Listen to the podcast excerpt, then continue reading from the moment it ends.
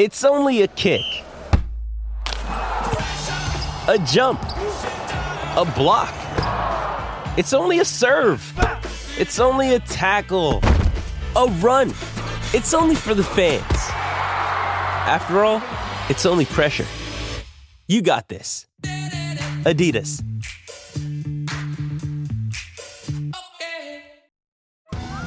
Survivor 46 is here, and so is On Fire, the only official Survivor podcast. And we have a twist this season. The winner of Survivor 45, Dee Valladares, will be joining us every week. We're going behind the scenes of the biggest moments, the how and the why things happen, and the strategy and analysis you can only get from someone like me, a Survivor winner. Listen to On Fire, the official Survivor podcast, wherever you get your podcast.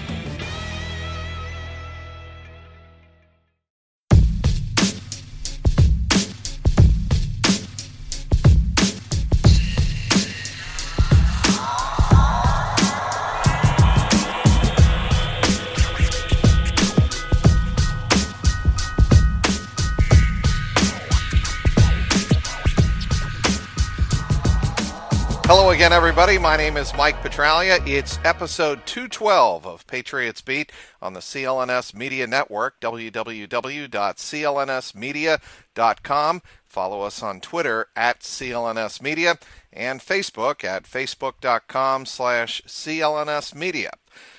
This gives me great pleasure to introduce one of my cohorts down at Foxborough, down at, inside the uh, walls of Gillette Stadium. I have worked with this man uh, for many years now, and it's really, really been a treat. The Red Sox have their Big Smooth and Drew Pomeranz. The Patriots beat has their own version of the Big Smooth in the Senator, Phil Perry of CS NNE.com, soon to be NBC Sports Boston, one of the smoothest, most unflappable guys on the beat, and a terrific reporter. How's that for an intro, Phil Perry? Wow, what an intro! Big. I'm gonna just have everyone down there, uh, Bill Belichick included, just just start referring to me as Big Smooth because I, I like that. Yeah, and I don't much. think you'd get any argument. I think Bill. I think Bill would, you know, as he does, uh, crack a wry smile and nod his head and go, "Yeah, I think that works, Phil. That you are the big smooth." Um, now, I, I, I want to start off. Uh, talking to we, we do the conference calls uh, every Tuesday, uh, Phil, obviously with Bill Belichick uh, and the coordinators, offensive coordinator uh, Josh McDaniels and defensive coordinator uh, Matt Patricia. Josh McDaniels on Tuesday was he struck a chord with me. Uh, he, there was a theme toward the end of it about uh, he was asked several times about what is this offense going to do with uh, at least two receivers for sure, pretty much out of the loop for uh, the indefinite foreseeable future uh, in Julian Edelman and Malcolm Mitchell and Danny Amendola who was concussed, we uh, presume, with the head injury against the Chiefs on Thursday night. Uh, he's, you know, certainly going to be a big question mark this week. What is the game plan? And Josh McDaniels said, We have a bucket. We have a bucket of options that we choose from, and we go into every week with this bucket. So, what's in your bucket of stories this week, Phil? Man, I just have so many questions about the bucket itself. Like, where do they keep the bucket? How big is the bucket? You know, how many play? How many plays exactly, Josh, fit into that bucket? It's a, you know what? It's it's a good question, right, Trags? Because Right. everything changes, especially with Julian Edelman out.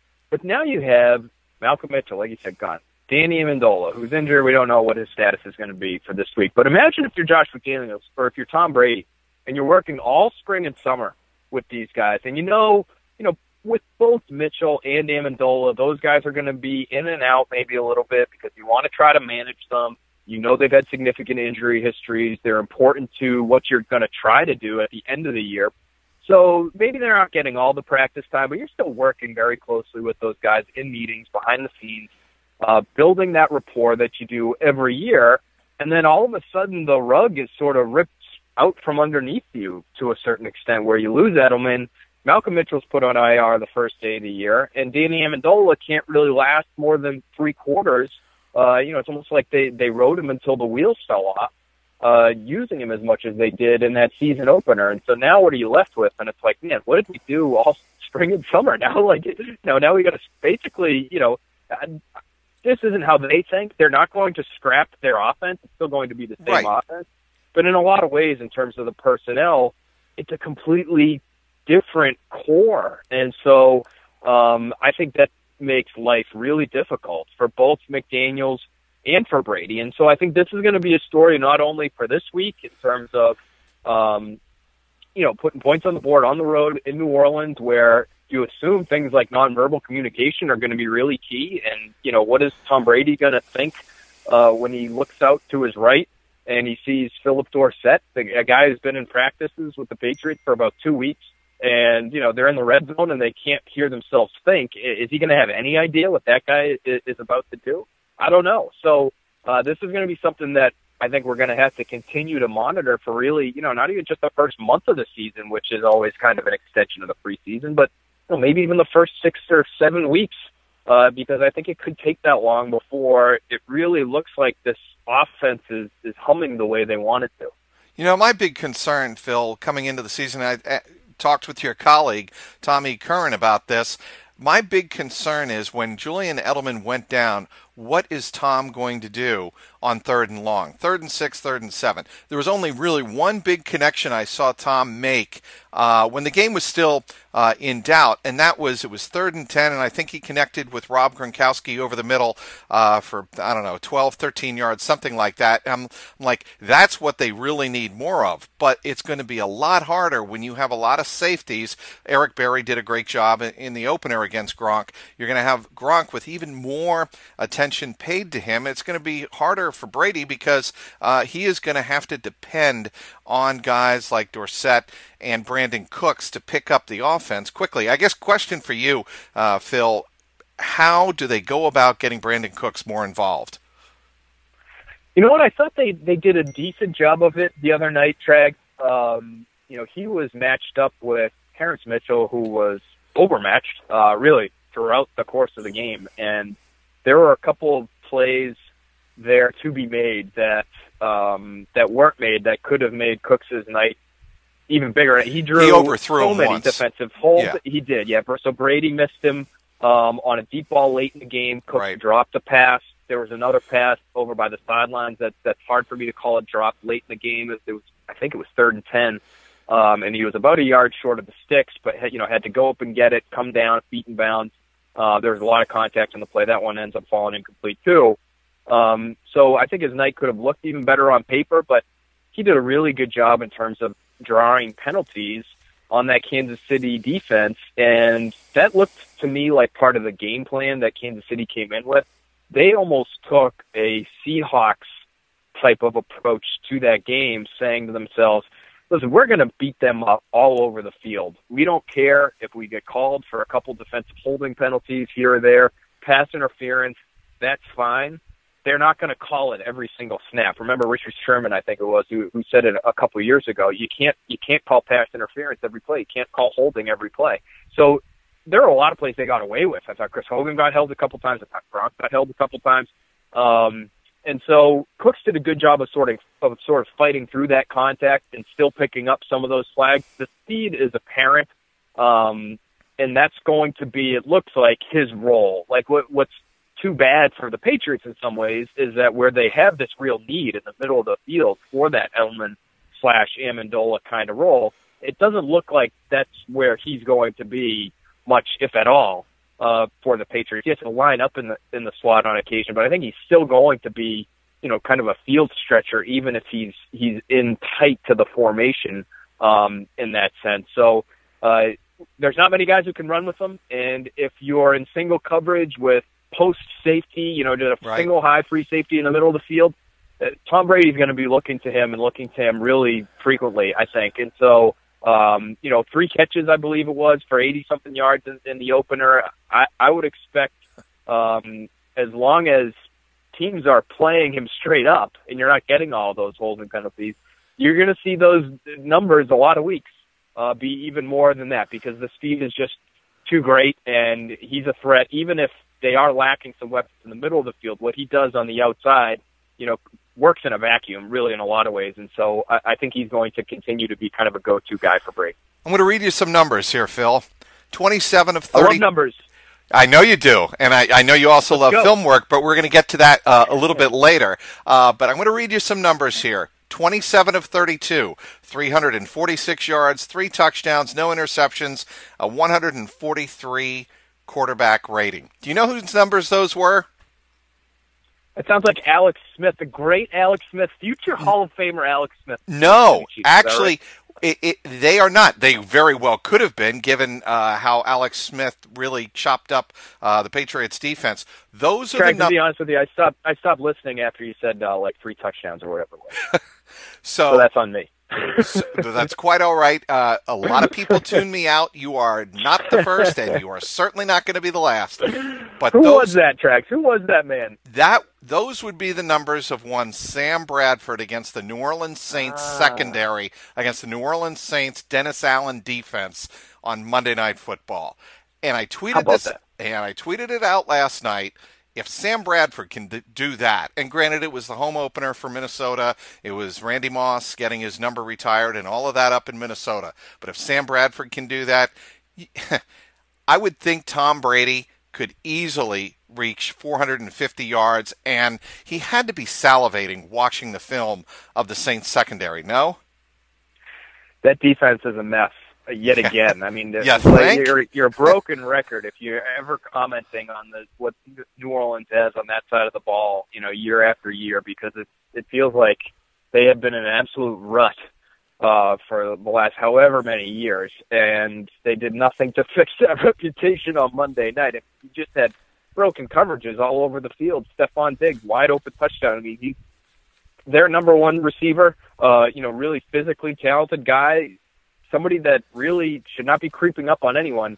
And when you have a safety and a corner or a linebacker in a corner just kind of looking at each other as he runs by you into the end zone, um, wide open, that's an issue. And so they, they've got a lot of new pieces on that defense. They have a lot of young players on that defense. Uh, we know they drafted the corner Marshon Lattimore Marcus out of uh, Ohio State right? early. Yep, yep. Last year, so um, you know, Alex Anzalone is a linebacker from Florida who's a really talented guy and somebody who I thought the Patriots might have been interested in because he gives them, um, you know, some size and some speed at the linebacker level, but he's still a rookie. And so they have all these guys that are coming together and trying to figure out the communication. I mean, just going back to that, that Thursday night game, Trags, I mean, you saw it with the Patriots and how many guys, you know, yes, do they have some new pieces? Of course. But Dont'a Hightower, Patrick Chung, Devin McCourty, Alan Branch, these guys have played countless numbers of snaps with each other, and they were still having trouble with the communication in week one. Imagine what the thing looks like when you're running a bunch of new guys and rookies out there. Um, they had a lot of issues, and I don't expect those issues to get fixed in a week. I, I don't know how they could. So you're right. Right. You know, this should be a big day for the Patriots offense. Should be a big day for Tom Brady. I, think Trag they're going to be able to do kind of whatever they want. If they want to throw it, they should be able to throw it. If they want to run it, they want to use those backs. Uh, you know, Mike Gillislee, Rex Burkhead, guys that Bill Belichick said recently, you know, have explosive playmaking playmaking ability. Um, they should be able to do it. The one real threat on that side of the ball for the Saints is Cam Cameron Jordan, their defensive end. But if you can, you know, if you can sort of neutralize that by running away from him or making sure there's always help wherever he is uh, in passing situations, you should be fine. Jordan and Kenny Vaccaro, veteran strong safety, only the really the only two recognizable names on that defense capable of making any noise. And I, I just expect Tom Brady would carve up this secondary. I'll tell you what, if he doesn't wind up with three to four touchdowns and the Patriots putting up, I'd say north of 30 points, I'd say there's a problem. Fantasy football fans, football is back, which means FanDuel is back.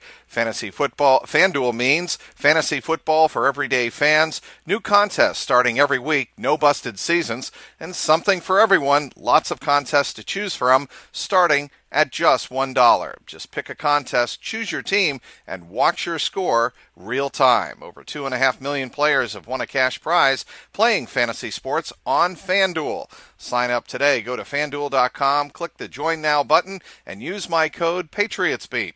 Try FanDuel for free with no deposit required. Visit fanduel.com to claim your free contest and play for a share of $10,000. Just sign up using the promo code PatriotsBeat. That's fanduel.com, promo code PatriotsBeat. Void where prohibited. We're talking with the one and only Phil A. Perry, as he is known on Twitter. His full name, P H I L A P E R R Y. If you're following him on Twitter, if you should be, if you're if you are not, where have you been? But uh, anyway, Phil Perry does a masterful job, and I mean that, uh, covering the Patriots, uh, breaking down film for CSN ne.com and i'm so grateful you guys are moving towards NBC Sports Boston because it's going to be a lot easier to say. I don't know about you. You but, and me both. Um, you and me both, my friend. Yeah, it doesn't exactly roll off the tongue. CSNNE, CSNNNNNE. Yeah, so there's, just there's doesn't. plenty of people that work in our building that still have trouble saying it, Trey. Yeah, but I give uh, Mike Giardi shit all the time, so uh, he knows full well that uh, um, if he's listening to this podcast, he knows what I'm talking about. I love busting his balls, so uh, I, I digress a little bit. Phil, the senator, um, we're gonna That's get. okay. uh, we're allowed to do that on uh, said Yeah. podcast, the Patriots Beat podcast on CLNS Media. I want to talk about uh, the defense, and you know, we're talking uh, before the break, uh, and and before uh, we were talking before about how Tom Brady should really light up uh, this really porous Saints defense. The flip side of that, of course, is the Saints are going to be playing at home, their home opener, and the Patriots have problems shutting down big plays on uh, the opposing offense. And, you know, in years past, the Patriots have done a masterful job of following the Bill Belichick credo, GTFB. And we know what that means. Um, right. In the preseason and in the opener, not so much. And Matt Patricia has been asked ad nauseum about what are you going to do to fix the big play problems on defense. So, Phil, I ask you, what can they do to make some adjustments to get these guys in better positions and cut down the big plays? So I think there's a couple things you can do, and, and right off the bat, I would say is make sure that the communication is on point. There were too many instances watching that Thursday night game where you had players heads turned around, you know, defensive linemen looking at the linebackers, linebackers looking at the safeties, uh, you know, defensive ends on one side of the line of scrimmage shouting over to the to his counterpart is that you know his end on the opposite end of the line way too much conversation right up until the moment the ball is snapped. That is far too late to be trying to figure out what you're doing in terms of how you're playing your front, what techniques you're in, what the coverage is going to be based on the look. Things need to be much, much crisper, much quicker. And so I think that's where you look first. is You got to make sure that everybody's on the same page. Now, how do you do that? Well, they have a couple of options. If Dont'a Hightower is healthy, which we don't know if he's going to be even available for this game, um, I think he would be a candidate to move back to the middle of the defense uh, because things just flow so much more smoothly through high Hightower just because he's done it before. And- it's and you know what, Phil? Have that guy in the middle. I'm going to interrupt you. I think that's a great point, and I think one of the domino effects of losing as much pass rush as the Patriots have had or have seen uh, go out the door uh, on the edge of their defense, one of the domino effects of that is they've had to compensate by moving uh, Dont'a Hightower out to the edge where his natural Exactly. position is in the middle of that defense. Yeah, and you know what? We've been talking all summer about how Hightower would be a, good candidate to help them on the edge when it, you know it, it looked like they were really in desperate need of numbers, and it still you know looks that way, and Mhm. it definitely looks that way when Right. he went down the other night. But it, what he does in the middle is so important that if you don't have that shored up, um, then everything you know around it can fall apart. And it's not to put it entirely on Kyle Van Noy because uh, you know he's still relatively new to the defense. A, he's relatively new to that off the ball linebacker position. It's a guy who spent most of his college career getting up the field, getting after quarterbacks, um, and is still trying to figure things out. He still leans heavily on Hightower.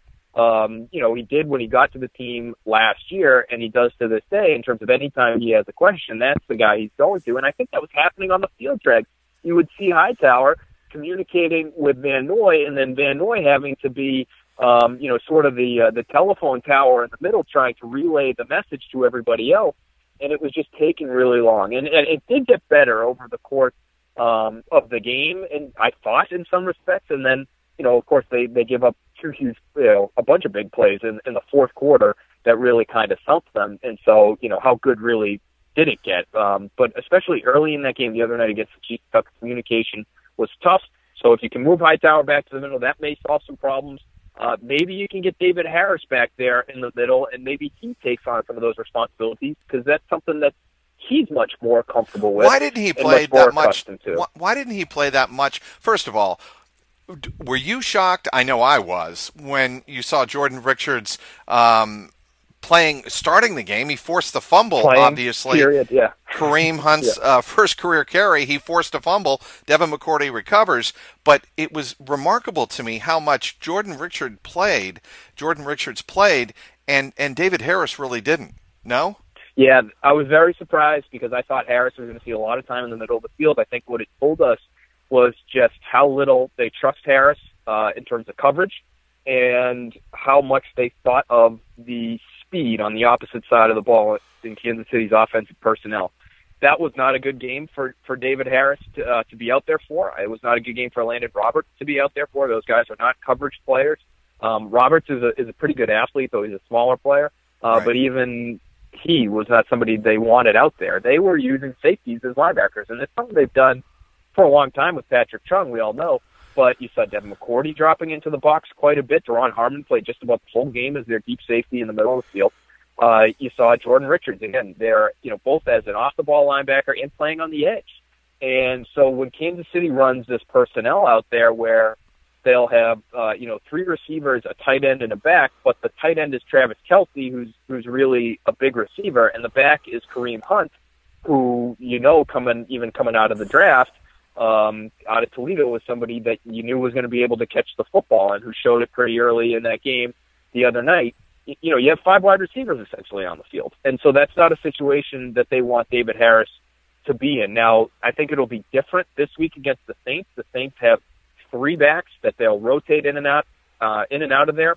And Alvin Kamara is another one of these guys like Kareem Hunt, uh, who can catch the football and catch it really well.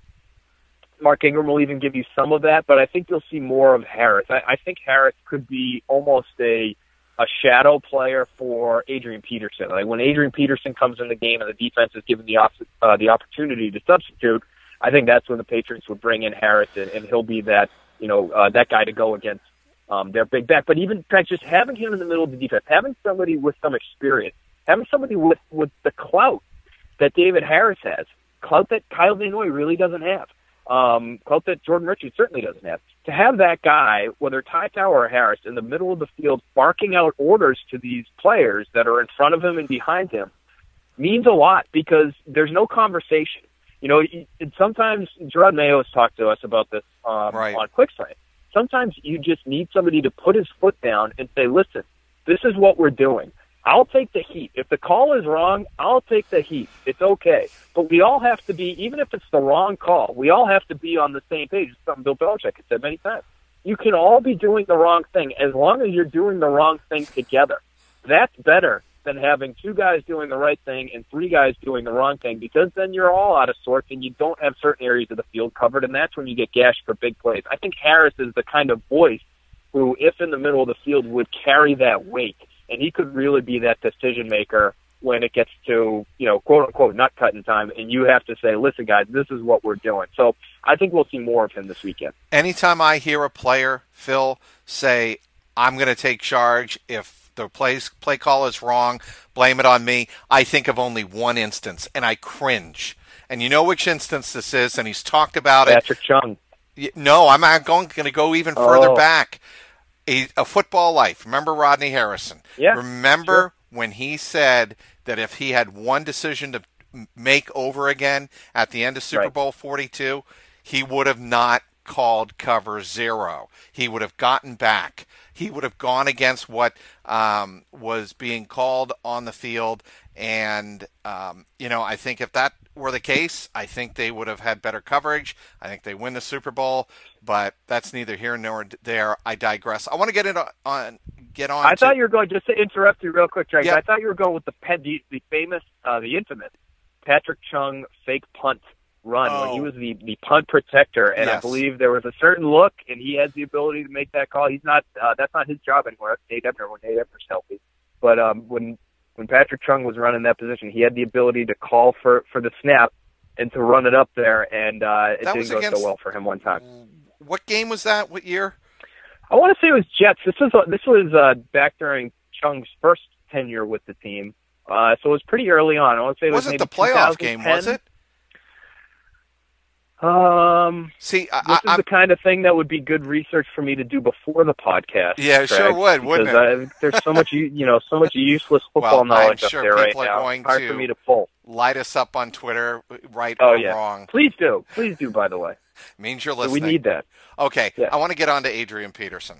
Um, obviously, Bill Belichick on Tuesday acknowledged the fact that yes, we had Adrian Peterson in, respected him a lot. Respe- obviously, respects a great deal about what he has been able to accomplish in what I think is going to be a Hall of Fame career. Um, that is up for debate at some other time. But really, Adrian Peterson. Um, came to Foxborough, wound up. Patriots did not sign him. Uh, but what were your takeaways? And I want to get your thoughts on that death stare that AP gave Sean Payton Monday night. Yeah, I mean, can you imagine Yes, how that would go over? that's exactly England why I asked that the were ever question. to happen. yeah, You know, listen, I think you know there's something to uh, the way the Patriots have built this team, and I hesitate to say you know they're gonna they're gonna stay away from big names because obviously it's not the case. They bring in guys like you know Corey Dillon, Randy Moss, guys have had a lot of success in this league at other places, and then come here. But I think you know um, the culture that you're used to, the way you know you're used to doing things, um, matters. Um, you know, and I think it's something that the Patriots look into and they really try to get a feel for um, when they do, whether it's work a guy out or they have a, you know, they they have him come in to meet with him during the free agency period, even during the draft. There's a lot that goes into how a player is going to fit with the team, and it's not just what's his physical skill set, what role is he going to play. And so, you know, I wonder if um, if they had any inklings of, you know, what kind of um, teammate, what kind of coachable player Peterson would be when they did meet with him. Um, because clearly the guy's a star and he's been treated a certain way his entire career, and uh, really up until the last calendar year or so. And he, you know, he's not brought back by the Vikings. Uh, the the Saints bring him in clearly to be part of a committee, and it takes less than a full week into the season, and he's already, it seems like, rebelling against it. And I know what he said on Twitter, and you know, hey, I was just telling Coach we needed to, you know, run it up the gut. Well, like, whose call is that? Like, that, that is not, you know, since when do you call the plays? You know, maybe that's how it worked in Minnesota. I don't know. But Sean Payton's been around quite a bit. Sean Payton's won the Super Bowl. Sean Payton is widely renowned as one of the best offensive minds in the game. And he's going to deal with you barking at him on the sidelines. You know, that, that you need to run it up the middle because, oh, by the way, that's my role on this team, coach. So, you know, basically put me in there. Uh, give me the damn ball. You know, steal a line from Keyshawn Johnson. But um, I, I don't know how this is going to end because I don't think I think Peterson's already unhappy with the workload he's gotten. I don't think it's going to get any better for him. I think Kamara uh, played the most snaps of all three of their running backs the other night, and the way the league is going, you know, quote unquote big backs, the LeGarrette Blunts of the world, the Adrian Petersons of the world. You know, Peterson was obviously an incredibly talented guy in his prime, but he's not that guy anymore. And, those kinds of backs are becoming less and less around the league. It's almost it's like the linebacker position on the other side. I mean, you know, Kyle Van Noy, the one true linebacker for the Patriots for much of that game Thursday night. You know, the the Brandon Spikes role is is gone. You know, David Harris played two snaps. Uh, you know, those guys are getting less and less run, and it seems like Adrian Peterson doesn't really understand that. And uh, I'm not sure if he continues to to get healthy in New Orleans, uh, how long that relationship is is going to last. Well, I, I think you know, I think the Patriots and, and Belichick knew full well. Forget the attitude. I think the need for AP to get the ball 25, 26, 27 times a game is counterintuitive to the way the Patriots run their offense. And Exactly. and I think that is probably the fundamental issue Belichick wanted to avoid. And I'm Yeah, sh- and listen. They'll they'll still have games Trags right where Mike Gillislee, who you know who is basically the big back now, in New England, like I'm sure they'll have games like LeGarrette Blunt did where Right. he'll get 20 touches, but it's not going to be every week. And if you're going to deal with a guy bitching and moaning every week because he's not getting 20 touches, I, I don't know, you know, like how how much value there is in that player. Okay, I want to finish up with a couple of fun questions for you, Phil. And I think I These can. have all been fun questions, Strax. They've all been fun. I'm having a blast. Like you don't have to, you know, I pre- don't don't prop up. I don't have to qualify. putting down the other ones. I won't qualify my questions any further. I am going to ask you straight up. What makes a good question to ask Bill Belichick? Oh boy, I mean, your guess is as good as mine, man. I, you know, we're we're both on there on on every conference call. I mean, we've been in countless press conferences together. Um, you know, I think some of the some of the some of the qualities of what Bill Belichick thinks is a good question are pretty obvious. Um, anytime you can bring up the Giants of the uh, late '80s, mid to late '80s, Right. uh, in early '90s. I think that that'll get a good answer. Um, you know, really any any kind of coaching point question where you're not putting a player on the spot. Um, you know, you're not. You may not even mention a team or you know um, a specific coach or a, a scheme, but you know, how, I I always think the the how does this work kind of questions um, go over well with him because at his core he's really he's a teacher. Both his parents are teachers. You know for him coaching is teaching. Um and so i think he does you know as much as he kills us from time to time and he's um, he's killed both of us Yeah. um you know for questions we've asked. But you know i think he does get a kick out of explaining things to us and you know especially on topics that maybe don't get touched on all that often. So, you know, I think I asked someone recently that that resulted in a really long answer. yes. Well, I was going to bring that up, Um, Phil. On The like qu- yeah, quarterback quarterback mechanics. I think was one. That, you know, it, it's really kind of random which ones he he decides to dig his teeth into. the but anytime question he can avoid like specific mentions of a player or specific like what are you going to do this week, you know, usually those go over better than not. So Everson Walls. That was the question you asked Right. at uh, I think it was the first or second week of preseason.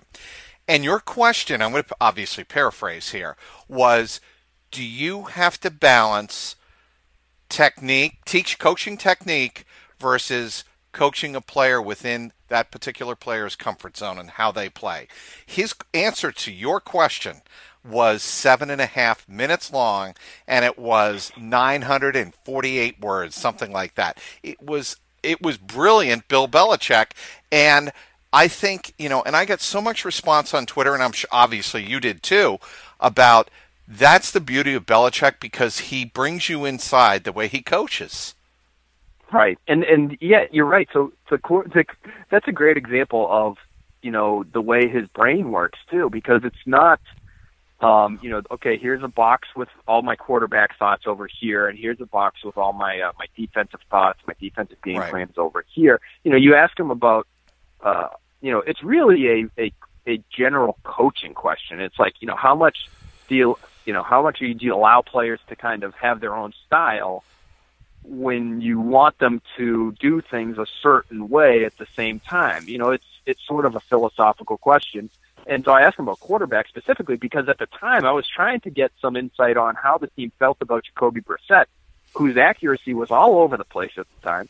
Wanted to know if you know I wanted to follow up on that question track. It was I think Stacey James, the um, the the the PR czar uh, for the Patriots, uh, said last question. I was hoping that it would be a quick answer and I could follow up on Brissett specifically, but the answer went so long, the the the call was over. I couldn't follow up, and he's talking about cornerbacks by the end of the thing, and Everson Walls and the Giants, and you know, we, Walls did it his own way. We taught it a certain way, techniques a certain way.